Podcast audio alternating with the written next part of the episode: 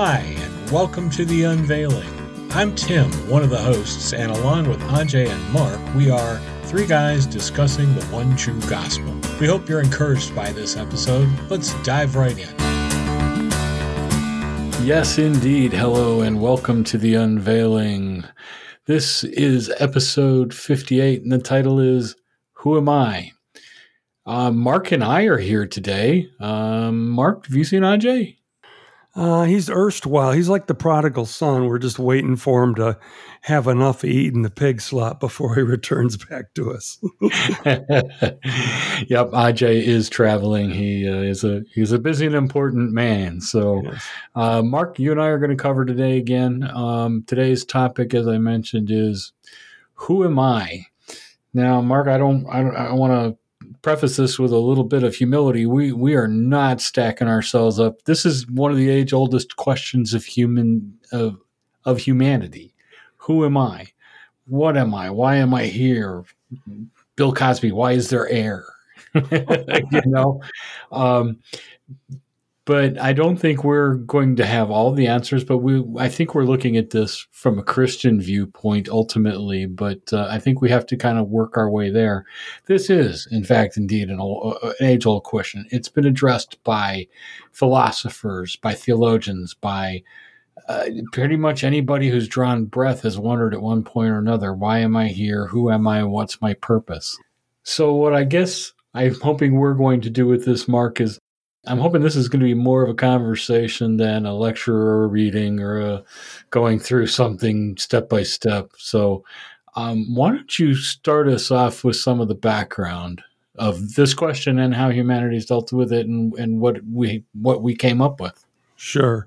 Yeah, you're definitely right when you say mankind has been asking this question from the beginning, uh, from the philosophers in the 400 to 300 BC range Socrates, Plato, Aristotle. We all know these names up until the 20th century existentialists like Nietzsche and Sartre and Kierkegaard, and, and even coming up oh, through the 60s. What was the big catchphrase? I've got to find myself. I'm finding myself. And so this is a very important question uh, because the way you answer it, I can't think of a, another question that the way you answer it has as much consequence in your life and the life of those that you come into contact with. We know how uh, the existentialists answered it. They said they were what's called nihilists, meaning there's nothing. We're all just an accident. And and the consequence of that was Mao Zedong. It was Adolf Hitler, people that Nietzsche was their hero. And when you take that uh, logical end to existentialism, to saying that who I it means who I am doesn't matter. I have no purpose. We're all just accidents. Uh, but I think I think that's a real nice philosophical uh, academic argument for people to make. But I think as we all hit our beds at night and uh, we're by ourselves or we're in foxholes where there are no, you know, philosophy goes away fast in a foxhole, like the old saying, there are no atheists in foxholes, because sooner or later we're all going to face the end of our lives and and how we've answered that question is going to profoundly affect you know how we go through that experience. So um, not to get too much into a philosophical argument about this um, but just want to set that backdrop that all people are looking to know who they are who am i what's my purpose why am i here and and I think one more thing we might address briefly is why is this important? And I think part of that is because if we take the nihilist point of view, uh, we're not here for anything. There is no purpose to us. And if we take the Christian view, um, or even the, just a theological view, there is a reason for our being. We were created. We have a purpose. We have life, uh, and, and, there's something. There's something that will be everlasting about us. I think there's a lot of hopelessness outside of that viewpoint, and and I think that if you believe that you come from nothing and you're going to go to nothing, it's a pretty bleak view, and it's a it's a reflection of who you feel you are as well. And I, I would rather have the reflection of what we're going to be talking about coming up here, which gives me hope and uh, a future and a promise. Yeah, that's awesome. And the thing to remember is that we didn't create God for us so that we can answer this question. He created us for Him and and many of the existentialists that's what they say oh religion's a crutch and you know and it, it's just a man-made construct because we're afraid of death and i may be misattributing this but was it nietzsche who said god made man in his image and man returned the favor something like that yeah. He said he said a lot of clever things yeah that so what? You got you, you're brilliant. No one's saying you're not brilliant but you're basically sitting there thinking up your own and co- imagining up your own constructs to explain everything that is. Where i think mankind knows you know even the apostle paul said that we even know as we look at creation, as we see in the creation God's power and invisible qualities, that we're all without excuse. Because as much as we can get into academic endeavors of, philosoph- of philosophy, of philosophy, um, we all know in the core of our being that this that's not all there is, because out of nothing comes nothing. To use the word that the nihilists use about life, there's also the oldest scientific law, which is something like anilo ex nihilo, which means out of nothing comes nothing. So if you've got nothing, it doesn't matter how much time and chance you multiply against zero, you still get zero. Not to mention the fact that if there's nothing, then there's not time and chance anyway. So it's a bit of a, a circular, ludicrous argument that they use. So we're going to kind of go back and obviously take the Christian, Judeo Christian answer to this question. We're going to start out in Genesis 1:26. Literally, let's go back to the beginning, okay? Before we start, let me just correct myself. It wasn't Nietzsche. It was um, it was uh, Jean-Jacques Rousseau okay. who said who said that line. I don't want to misattribute it. I don't want anyone yelling at their headphones. Okay, thank thanks for that education in philosophy there. I actually haven't heard of that guy. So French. French. Okay, yeah as was Sartre. Okay, so here we're going to move on then. So Genesis 1.26 says, Then God said, and let, just so you know, this was revealed and written by Moses, revealed to him by God, the Holy Spirit himself. Okay, so when it said, Then God said, that's Moses writing down what God told him, how he created the world. So let us make mankind in our image in our likeness, so that they may rule over the fish in the sea and the birds in the sky, over the livestock and all the wild animals, and over all the creatures that move along the ground. So God created mankind in his own image. In the image of God, he created them. Male and female, he created them. So right there just for, should give you a huge shot in the arm out there to know that you were created by God. You're not an accident. You should have massive self esteem to know that you are creation. And scripture tells us that we are fearfully and wonderfully made. And I think the more and more that we uh, grow in science and see the construct of creation and of the human body, the more. F- the more humbled we are, the more fearful and wonderful we can see things are and the depth of complexity and, and synchronicity between all the things that have to happen for life to exist. So, so I'm going to fast forward now from Moses' account in Genesis 1:26 to the Apostle Paul in Acts 17. Now, this what's interesting about this is this is the Apostle Paul speaking to the Areopagus, which I believe, if I remember correctly, was in Athens. And it was a place that all the top thinkers and philosophers and educators came to discuss important issues of philosophy and religion. So Paul is coming before them to address the so called intellectuals of that time. And this is what he says to them. He says, he himself, meaning God, gives everyone life and breath and everything else. For from one man he made all the nations that they should inhabit the whole earth. And he marked out their appointed times in history and the boundaries of their lands. God did this so that they would seek him and perhaps reach out for him and find him, though he is not far from any one of us. For in him we live and move and have our being. And then he says, as some of your own poets have said, we are his offspring. And I, I love this because he's actually giving us a key to the reason or the purpose God made us. He said he did this so that we would seek him and reach out for him and find him. And he's not hiding from us because Paul says he's not far from any one of us. Yes, we weren't created just to be and to figure things out for ourselves. We were created for God's pleasure. And that is a huge part of the identity issue is how do you see what do you see yourself being created for? You know, it's interesting. I can't remember if it was you or Ajay or somebody else. Somebody else said, Why do we have children? We don't have children to love us. We have children to love. That's why we want them, for us to love them and bless them. And I just love God saying the same thing, you know. He, he wants communion. And just a little afterthought here before we move on to the next section Ephesians 4, the Apostle Paul says, For this reason I kneel before the Father, from whom every family in heaven on earth derives its name.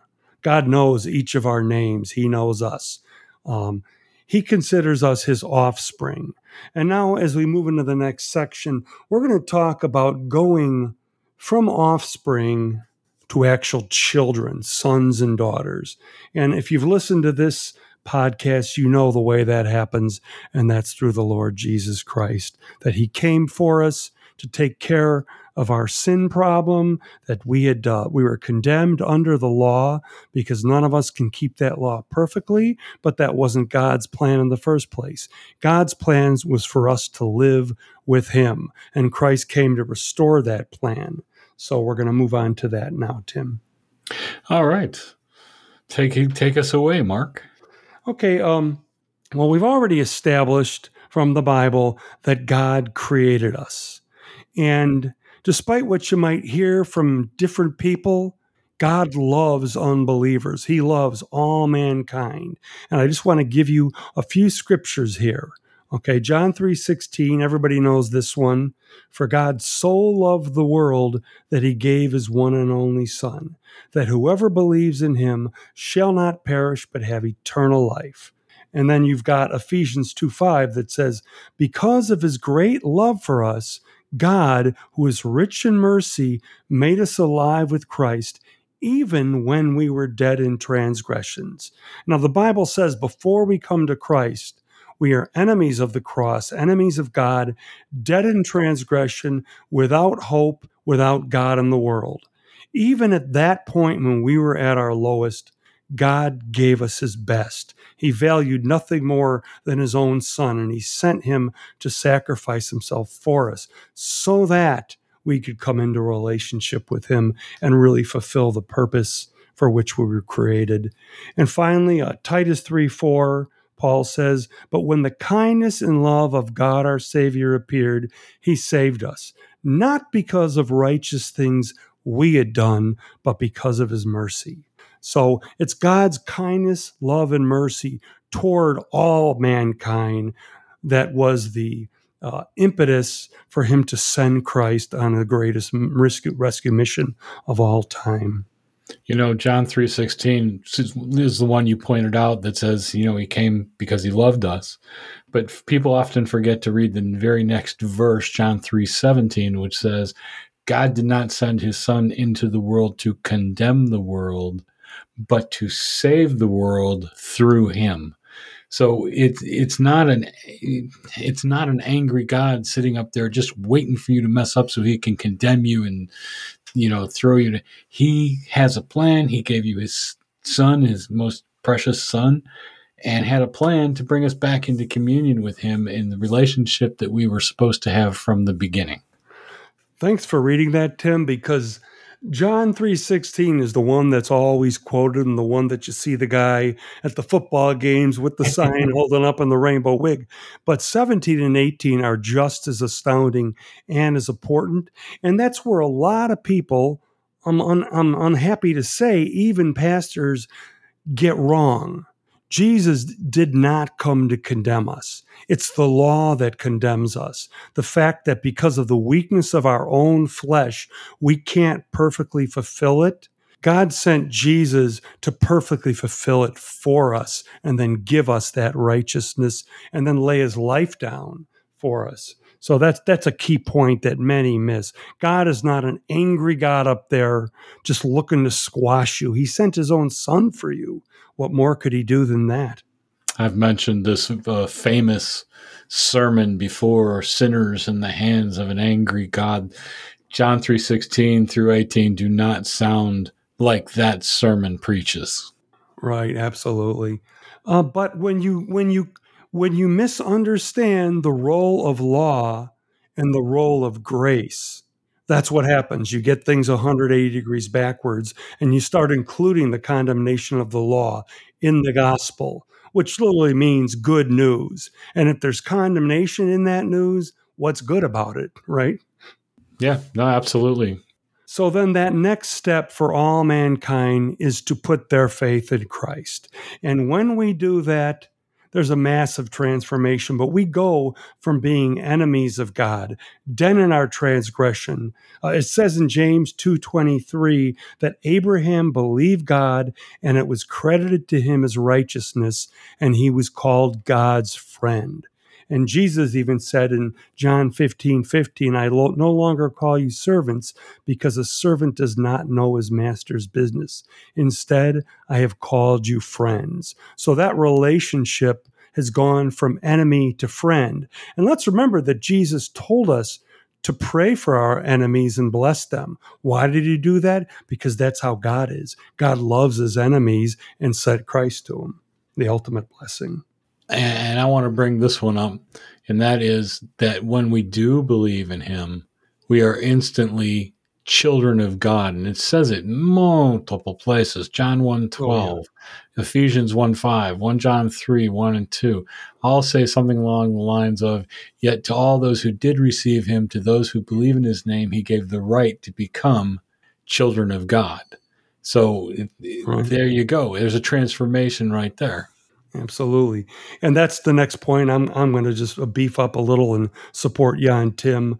And that is, that is the answer to who I am if you've put your faith in Christ. Above all things, he blessed us with the riches of a, of a glorious inheritance in Christ. And it says that no matter how many promises God has made, they're all yes in Christ Jesus. So all the promises in the Old Testament are also ours as his children. But to me, the highest blessing of anything we gain through salvation is to become the children of God, which answers the question who I am.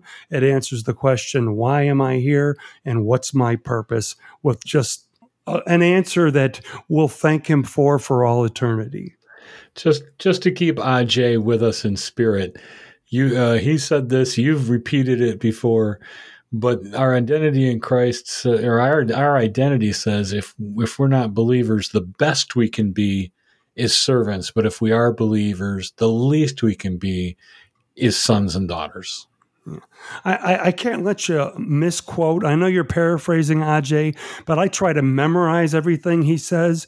And what he what he said is very close to that. He said, "Under the law, the most will ever be is a servant. Under grace, the least we'll ever be is a child." And it's just beautiful, isn't it? And you said you said the same thing virtually just just different words, you know. I just got to give Aj his due, you know. So, so I wanted to share a couple scriptures here. Uh, Ephesians five one says, "Follow God's example, therefore, as dearly loved children, and walk in the way of love, just as Christ uh, loved us and gave Himself up for us as a fragrant offering and sacrifice to God." Uh, Galatians 4 4 says, But when, this is one of my favorites, but when the set time had fully come, God sent his son, born of a woman, born under the law to redeem those under the law, that we might receive adoption to sonship. Because you are his sons, God sent the Spirit of his Son into our hearts, the Spirit who calls out, Abba, Father. So you are no longer a slave, but God's child. And since you are his child, God has also made you an heir. Wow, that's good stuff. I'm sure that's where Aj got it from, but plays right into what we just said. Mark, I, I, we could probably sit here for the next several hours rattling off verses to try and describe to us who we are. You know, the most important one being, of course, that we are sons and daughters of God. Yes. And because we're heirs, we inherit everything that Christ did on the cross, everything he bought us, every blessing, every promise. Absolutely, and I'm sure we'll come through with a couple more verses uh, that you know sustain who we are. But this is not a small topic. This is not a oh we are this and that and this. This there are mentions, literally Old Testament, New Testament, everywhere about who we are. I know I used to feel this way. I don't know about you, Tim, but for many years when I became a Christian, I thought, okay, now I have to find out what God's purpose is for me. Show me, God, give me a sign in the sky where I'm supposed to go, what I'm what job I'm supposed to have, who I'm supposed to marry. There must be this big overriding purpose. But eh, the more I studied scripture and the more I see that God's purpose for us was to become his children. That's our highest purpose. Will he lead us in the lesser things of life? Of course he will but that's our purpose. We don't have to keep doing we're just being his children. Romans 8:28 says and we know that in all things god works for the good of those who love him who have been called according to his purpose. For those god foreknew he also he also predestined to be conformed to the image of his son, that he might be the firstborn among many brothers and sisters. And those he predestined, he also called. Those he called, he also justified. Those he justified, he also glorified. Well, I'm going to give you one more scripture. Now, my wife always tells me that when I get the opportunity to share the gospel or preach, I tend to bludgeon people with just so much scripture, but that's because that's who I am. I love scripture and I have a very analytical mind and I love to prove and show from the scriptures what the truth is. So I'd much rather that we what we say is backed by scripture so people aren't going well that's just you saying that no no no we're quoting we're pulling out uh, passages and we're not cherry picking these are everywhere Right. Yeah. I mean, and I'm I'm always going to err on the side of giving you too much scripture. I'd rather give you a little too much proof, so you're like, all right, Mark, uh, a little tired of hearing you read the Bible for me, but there's such powerful stuff in here. Second Corinthians five four. This is my last one on this subject. Says, for while we are in this tent meaning our, our physical bodies, we groan and are burdened because we do not wish to be unclothed, but to be clothed instead with our heavenly dwelling, so that what is mortal may be swallowed up by life. Now, the one who has fashioned us for this very purpose is God, who has given us the Spirit as a deposit, guaranteeing what is to come. Here's the Apostle Paul answering the question for us Who am I? What is my purpose? He says, For this very purpose. And what was the purpose? That we might be swallowed up by life. God created us for life, abundant life, and life with Him. And and because we couldn't do that in our own power, He sent Christ to do it for us and usher us into His kingdom, into His family. I also like 1 Peter 2 9 for the same reason. It tells us a little bit about, about who we are and why. It says, You are a chosen people, a royal priesthood, a holy nation, God's special possession, that you may declare the praises of him who called you out of darkness and into his wonderful light. Wow. Beautiful stuff. Yeah. And I once heard, I can't remember his name, but he was a famous psychologist who said that in his opinion, that the cure for most mental diseases is understanding scripture and the promises of God. Because, especially like things that have to do with so many people grow up without love and without people telling them how great they are. And that just does a lot of damage to kids as they're growing up. And when you find out of what great value you are to God, that that just evaporates that stuff. Now, I'm not trying to take it's like a pill you take and it's gone. Obviously, the things in our brokenness many times are healed immediately, but sometimes that takes continually bathing yourself in the truth over many years. So I'm not a psychologist, but I just remember one saying that that what a a healing thing that is for people that are broken uh, to understand how much God loves them and how much He's done for them. I think uh, you and Ajay and I were discussing this um, earlier on one of our our uh, apps that we discuss back and forth on, but it doesn't always come instantly. This knowledge, understanding, and acceptance of everything that we're saying now about who we are once we become Christians. We hear a lot of people, a lot of pastors, people, theologians talking about how we have to we have to grow into grace. And I don't, one of you said this, and I, have been kind of struck by it all day. Um, we don't grow into it so much as we allow it to permeate us. It, we're the problem, not the message. Right. And so understanding that we're a child of God, that God loves us. He loved us when we were sinners and loves us, you know, as, as much now. That we have all these things and what our identity is, isn't a process that God goes through to to give to us, but rather that we go through to accept. Yeah, if people tend to get the flow backwards, that once I become a Christian, now I've got to work into what God's done for me. Exactly. Where it's it's just the opposite. It says that when we turn to Christ that we are seated in the heavenly realms with him. It's a done deal. And as we understand that, the flow comes out of that into us. The progression is from the truth of who we already are in Christ working into our lives this direction instead of us trying to work real hard to somehow now be worthy of that. And I've got to try harder to be holier and I need to sanctify myself and I need to do A, B, C, D, E, and F. And once I do them, then I need to keep doing them even better and better and better. So that that's a hamster wheel, if we, as we've said many times, that leads to nowhere. And it's a wonderful thing because at the very beginning, Tim, you said it doesn't all happen at once our growth. And the great the great thing is it doesn't have to. Even when we were dead in transgression and his enemies, God loved us and sent Christ.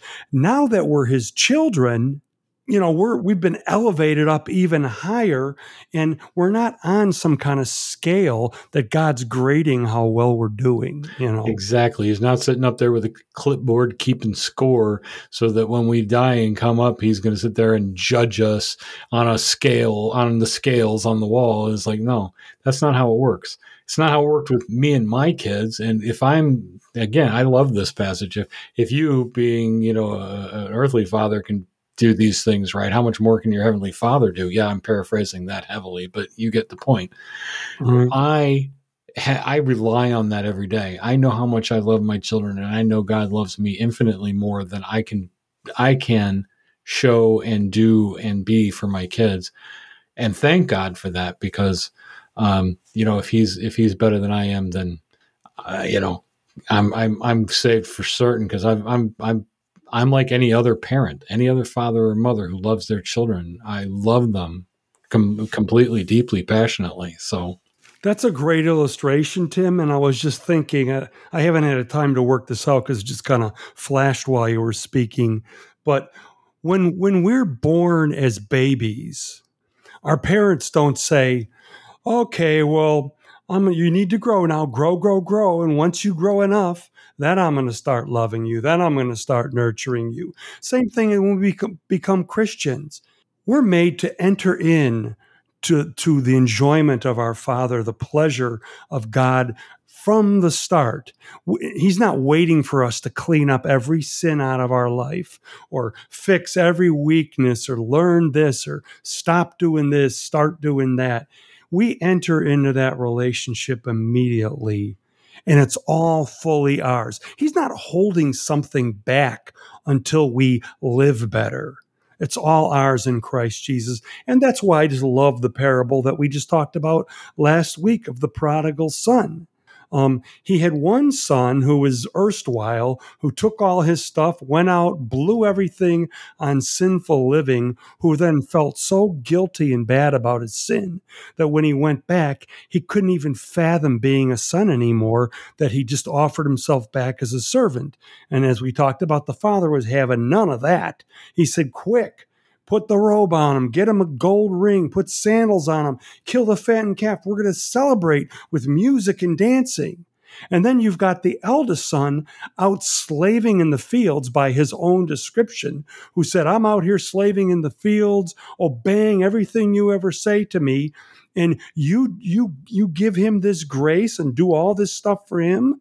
And the father said to him, and I think it goes for all of us, he said, Don't you know that you're always with me and all I have is yours.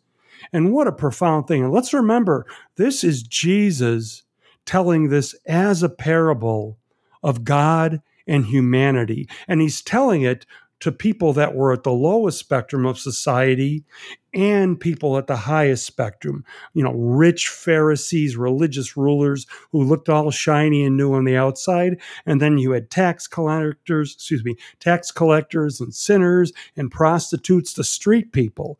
And he's saying to them, Don't you know you're always with me, and everything I have is yours. If all Christians would just grab onto that and make it their own, much less, I mean, as much more the rest of the world, that just come to God. All He has is yours, and He wants you to always be with Him.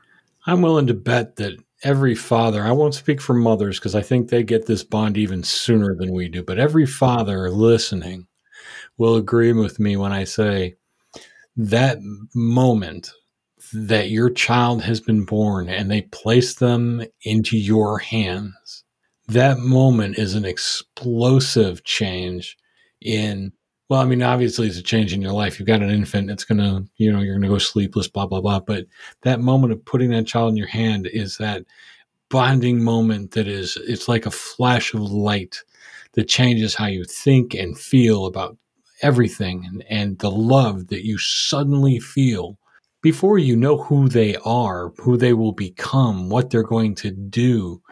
You know, uh, and I think it's a wonderful thing God gives that to you because, you know, there are days in their lives when they're five years old and drawing with indelible markers on their brand new bed set that you you could you could think of things you would like to do rather than love them for a few moments. But you know that that is such a striking moment. Now i think uh, maybe women get this a little earlier than way they than we do. They they kind of get that bond immediately upon discovering that they're going to have this baby. I, I think they they have it a little bit differently and a little bit sooner yeah, that that's an awesome point. And in my life, when my daughter was born, I was 40 years old. I didn't get married till I was 38, and I had reached a point in my life where I truly believed I would never get married or ever have children.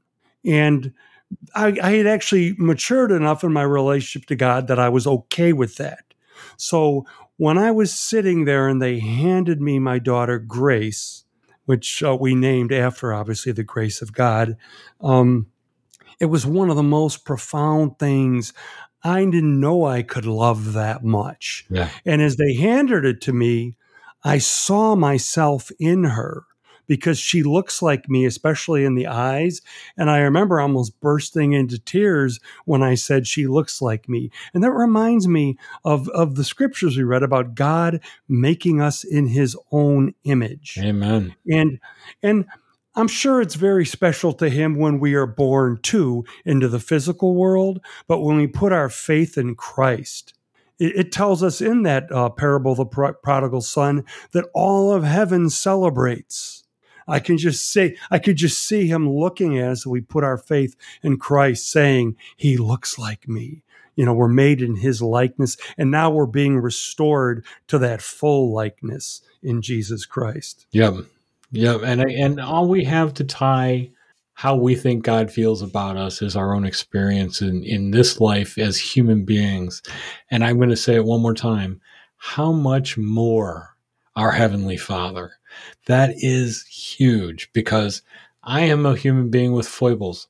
There, I, I never, never didn't love my children, but there were days I flat didn't like something they did and may have even said to my wife, but never in front of the kids. I don't like them right now. you never stopped loving them. No, no, never stopped loving them. But there were moments that I was like, yeah, wasn't convinced that that would always be true, but it always was. Yeah. And we, if you haven't had children out there, listener, we don't mean to be pushing that in your nose, but we're just sharing our experience. And the very point is that God loves you in a profound, beyond human fathoming way. You know, the manner in which He loves you, that really is the, the closest you could come to understanding it is looking at the cross just contemplating and thinking about everything Christ went through for you. Again, we can only talk from our experience. I can't talk about right. I can't talk from someone else's experience. I can't talk from sure. anything else. So um, we are probably coming close to the end of the time that we have tonight, Mark. Uh, I, I know that I have a I have my summation I want to make, but uh, want to give you a chance to make a summation because I don't. I'm not sure we got through everything you wanted to talk about. Oh, we're we're getting there. Let me just close up here by saying the question: Who am I? Why am I here? What's my purpose? Our answers are found in God, in Christ. But that's not why we're, we're imploring you, beseeching you, as the Apostle Paul would say, to turn to Him we're beseeching you to do that because it's the truth, because he's real. It's not like a self fulfilling thing like, oh, you need to answer these questions. Here's a good answer, take this. The, the reason is because it's true, these things are true. And, and he brings you the greatest identity of all, a child of God. And Mark, you touched upon who we were a little bit and then why, you know, how the change is important. I just want to touch on, I'm going to just take a couple of verses. I got a list sitting here in case we ever brought any of these up in our discussion about uh, who are, who we are in Christ. And I'm going to rattle them off fast, but uh, you guys, anyone who's listening, you can re-listen, catch the verse, go look it up for yourselves. Uh, once we, once we accept Christ, once we become a Christian, First Corinthians 12 27 says, Now you are the body of Christ, and each one of you is a part of it. Romans 6 6 says, We're no longer slaves to sin. I like Ephesians 1 3 through 14. I'm not going to read all these, and I'm just going to name off a couple of things that come out of it. Uh, it says, We are blessed with every spiritual blessing in heavenly places that we are equipped with all we need. We are chosen to be holy and blameless before God. We are seen as holy and blameless because we are in Christ. That's in 2 Corinthians 3.18. All the way back in the Old Testament, Psalms 95 7 says, He is our God, and we are the people of his pasture, the flock under his care. We've talked about the shepherd analogy many, many times. You are not from nowhere, out of nothing, to go back to nowhere. God made you. Mark brought this one up earlier. You are fearfully and wonderfully made. I could not, even before I believed, believe that something as complex and self aware and intelligent as the human species could be for nothing. And finding Jesus, finding the Bible, theology in Jesus, has shown me why I was made, how I was made, and what I'm for, and who I am now. And I would encourage all of you to continue to dig into this, to figure out for yourselves, because I think it's the most important question humanity can ask itself Who am I? Well, that's going to do us for this episode, Mark. Um, we will see if Ajay rejoins us next week. we miss you, Ajay. and until then, we thank everybody for listening, and we'll talk to you again the next time. Tim again. Thanks for listening today. We hope you were blessed by today's message. If so, we encourage you to subscribe and share our podcast with your friends and family. Our entire catalog of episodes can be found on our website at www.theunveiledgospel.com or you can listen and subscribe on most popular podcast apps.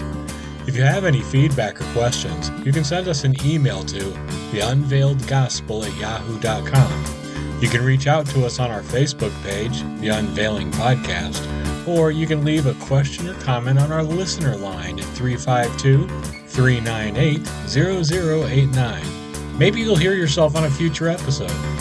That's it for today. As always, God bless, and we will talk to you the next time.